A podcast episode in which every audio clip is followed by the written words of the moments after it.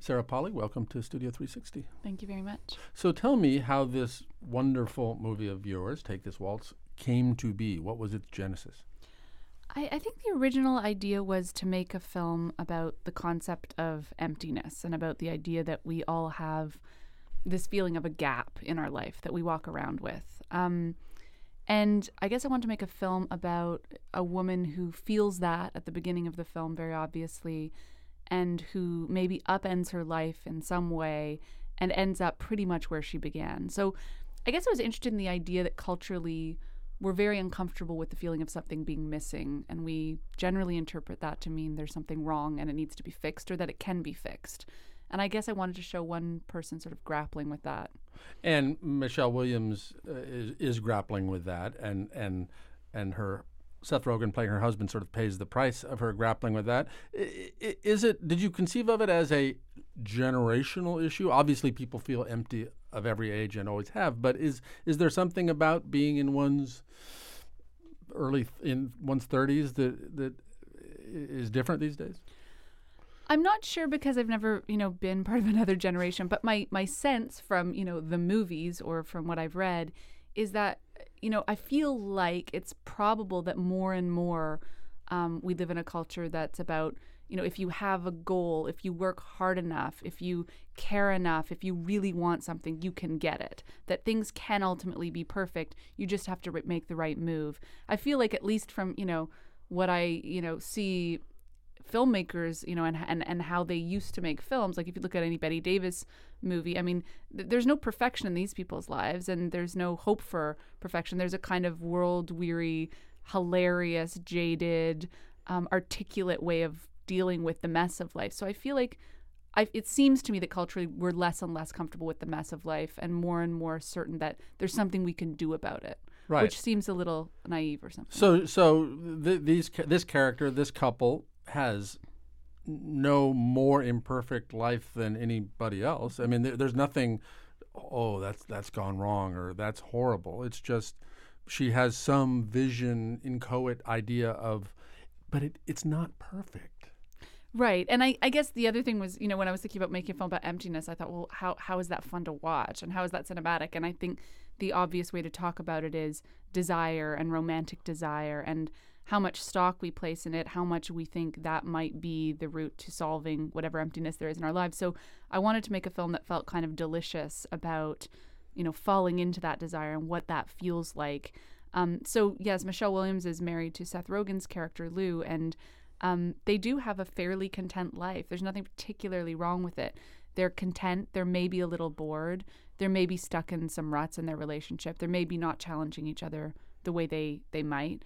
Um, and that that feeling that life isn't completely filled up she I think she begins to wonder if that's actually a problem when she's faced with a kind of all-encompassing desire provoked by Luke Kirby's character. And and thereby creates the drama of your drama and drama in her life almost not almost willfully yeah no exactly and i feel like maybe then you know there's some idea that if she's to pursue this other relationship if she leaves her husband does that mean that emptiness gets filled will that be the answer to not you know sitting in her sweltering kitchen and watching the muffins rise at the beginning of the film and feeling vaguely empty will that not happen to her again Michelle Williams has obviously played many dramatic roles. Seth Rogen uh, and Sarah Silverman, who is interesting and w- wonderful in this film as well, are comic actors. They're known as comic actors. Was how was that casting as far as they were concerned, making them do these non-funny roles? it seemed completely easy for them to make that transition. I mean, I think that they're both, you know, such brilliant performers. It wasn't a surprise to me that they could make the transition so easily. And I think for them, it's the same process that they always use when they're doing comedy is, you know, you you kind of just have to be very believable and authentic to make something work. Um, I think as a fan of theirs, I was really excited to see them do, do something dramatic and really thrilled that they were willing to sign on to this film. And Sarah Silverman has said she was surprised that somebody like you with this significant piece of material even would think about coming to her. Which is hilarious because I I've been such a sort of obsessive fan of Sarah Silverman's for so long and for me, just the idea that I would get to meet her was so unbelievable that I, I was amazed that she that she even said yes. So it, it, it surprises me that people aren't storming down her door with material like this because she's so obviously capable of, you know, being excellent at whatever she does. Yes, she's ferocious. Let's let's listen to a clip of Sarah Silverman's character talking to Michelle Williams' character, who play, who is her sister-in-law. Hey. How you doing?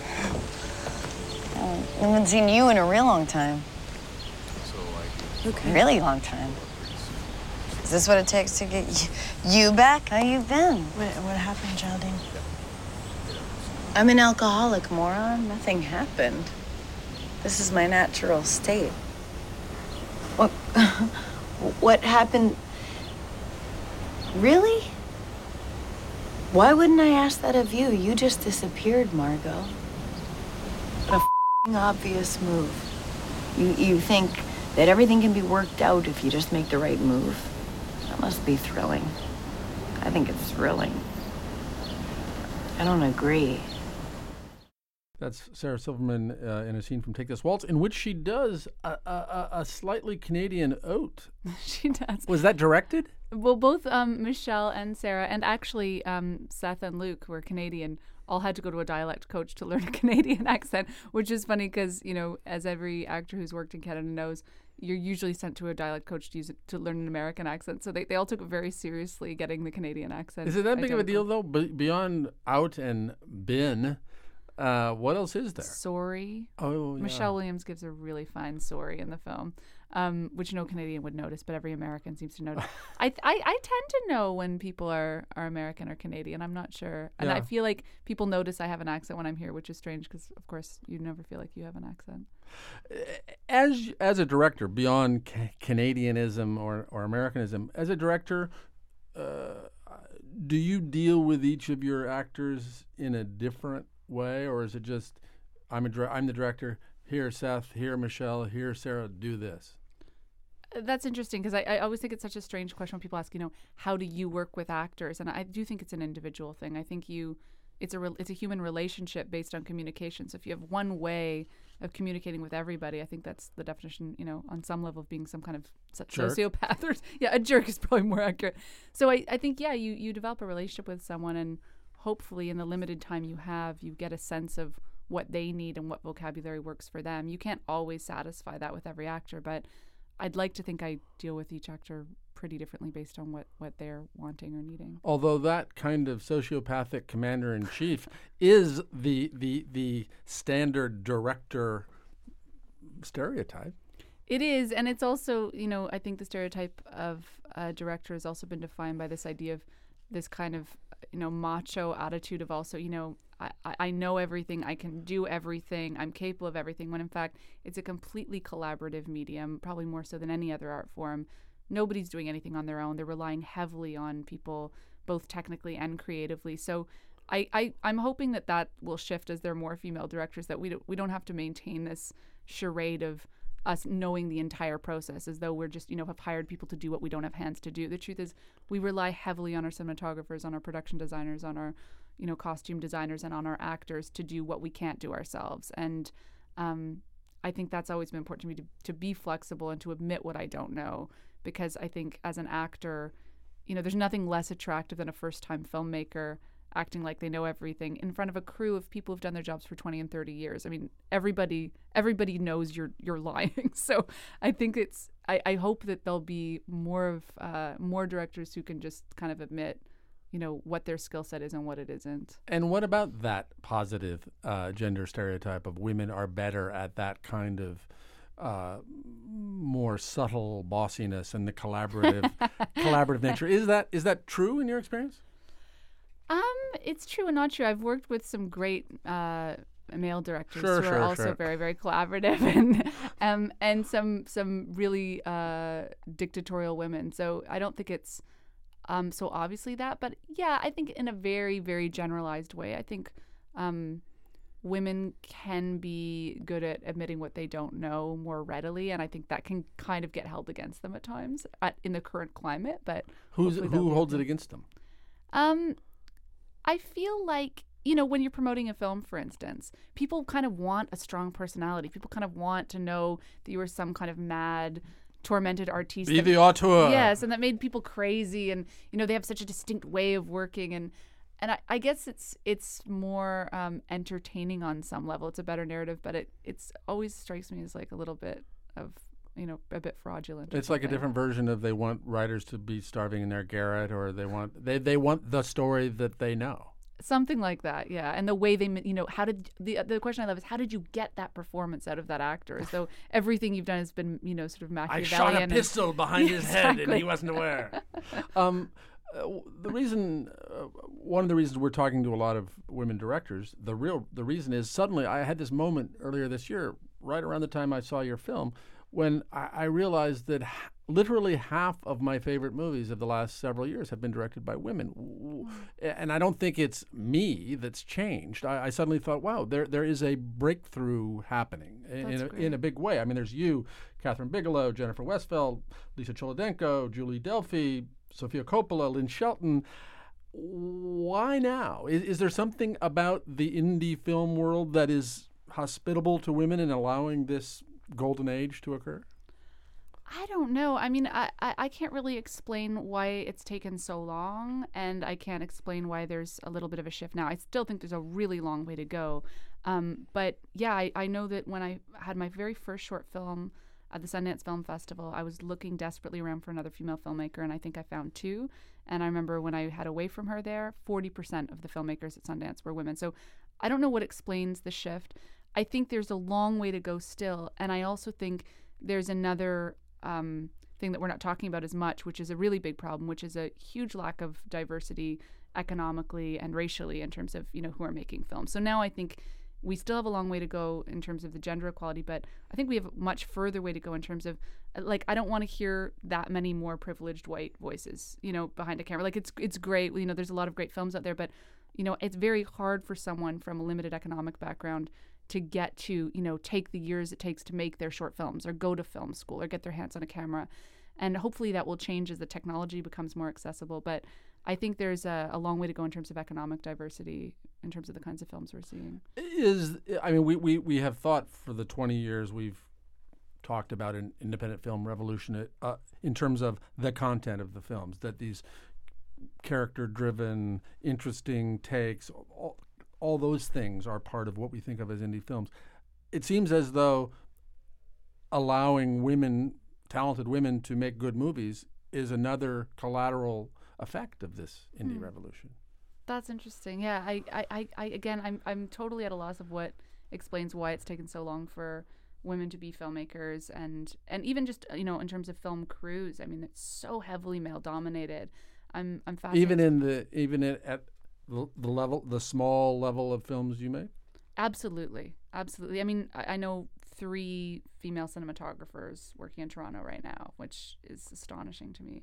But again, yeah, I can't explain why there's been a shift for the better as well, and why you know there is so much more representation. It's really interesting. ha- have you ever experienced what felt like sexism professionally I think that I've been really, really lucky. So um, I haven't very much actually. Like, and I, I do think that that's really unusual. I've certainly been on sets where I've seen female directors uh, face intense sexism and um, constant undermining. I think I've I've been able to surround myself with incredibly supportive men and women who were very, very nurturing and great mentors to me in every department. So um, I I don't feel like I think I've lived a very privileged life. Um, that's very unusual. and and the films you make are a lot like the films that a lot of these women I'm talking about make, which is to say about relationships, and they're they don't have giant explosions mostly, and and and they're character driven. Uh, that again becomes then this this cliche and this stereotype of oh that's the kind of film a woman can make. Um, first of all, is are do women tend to be better at those kinds of films than men as directors?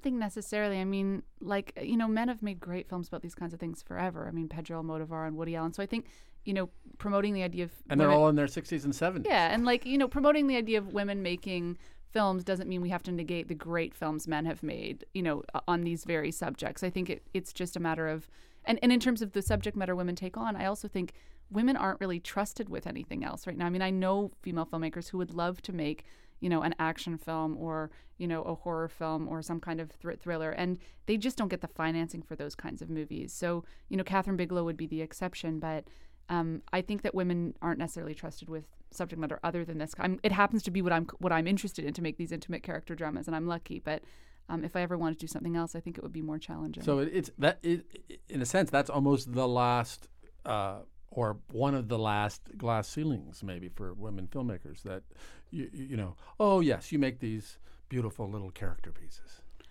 I guess, although I still think there's a long, long way to go. I mean, I still think if you look at the, you know, what's being released generally, it is still so heavily male dominated. I think there's still, you know, a long way, a long way to go. yeah but there's measurable progress which even 10 years ago you couldn't have said so much Absolutely. Yeah. Uh, you have a family Yep. And and does does making films in the independent world uh, allow for balancing the needs of your family with your work better than you know big Hollywood w- movies would?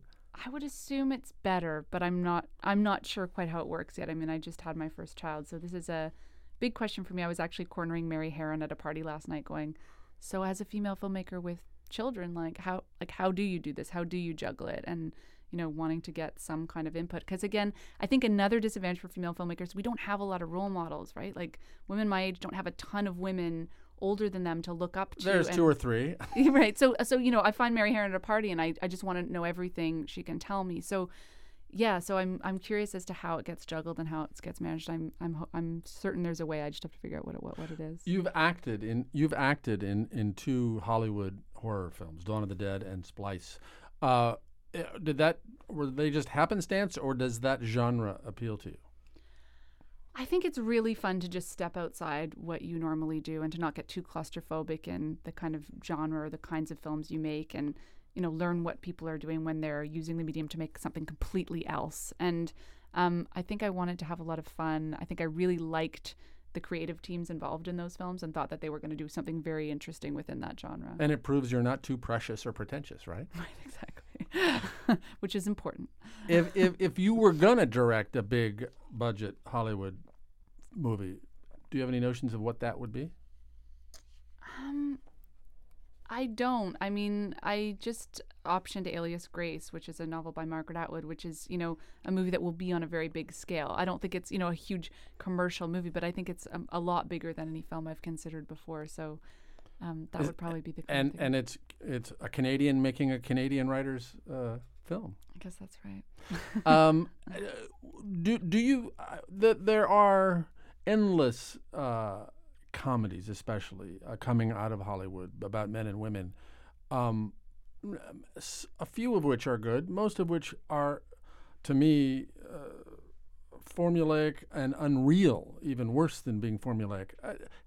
Do you ever get the sense that Hollywood has lost the knack of how to how to make that kind of movie well? Um, I do, and I think that it's this obsession with making characters sympathetic all the time. If you look at the great movies that used to get made out of Hollywood, the characters were a pain in the butt. Like, you know, Bette Davis' characters were like difficult and prickly and brittle and or Joan Crawford or Barbara Joan Crawford, Stanwyck? they yeah. were I know they were like the idea of the broad used to be there and that was sexy. It wasn't like the sideshow character actor part. It was like the main leading lady was a broad who was a real piece of work. And that made for interesting stories about relationships. They were way more relatable. And I think this idea that we have to like everybody all the time makes for really boring movies because we don't recognize ourselves in it. We all have a certain amount of self loathing that's healthy. I think that's good to see represented in, in movie characters. And I just think there, there there's no room for um, tension or for things to be truly funny when everyone has to be nice all the time. That's so, a that's a great point. And, or for the audience to figure out, do I like her? Don't I like her? How do I like her? yeah, and, and I- how how can I like this person when these things about them are so objectionable, which is how we feel about so many people in our lives. So and uh, what are you doing now? Is that is Margaret Atwood project the next thing? that'll be the next thing. For now, I'm just you know home with a baby, you know, breastfeeding around the clock, and then when I um, get my brain back at some point, I might start uh, start writing again, and uh, and that will definitely be the next film I make. And and take this waltz uh, happily, and I guess perhaps necessarily. Uh, they're they don't have a chil- child. the, the, Mm-hmm. the couple. Was that a was that ever something you thought about, which would make it a much more tragic story if they did? I thought it was really important they not have a child so that it, you know the idea of you know moving on because you're not completely happy becomes a lot more complicated with kids. I mean, I think all of a sudden you do actually have to consider that you being completely 100% happy might not be the only you know objective in life when there's a child involved that if you're fairly happy maybe that's enough with a kid. Um, so i thought i did want to make it about that idea of a culture needing instant gratification needing things to be perfect as opposed to the complicating factor of what it would mean to love your child and not want to disrupt their life. Sarah Polley, thank you so much. thank you so much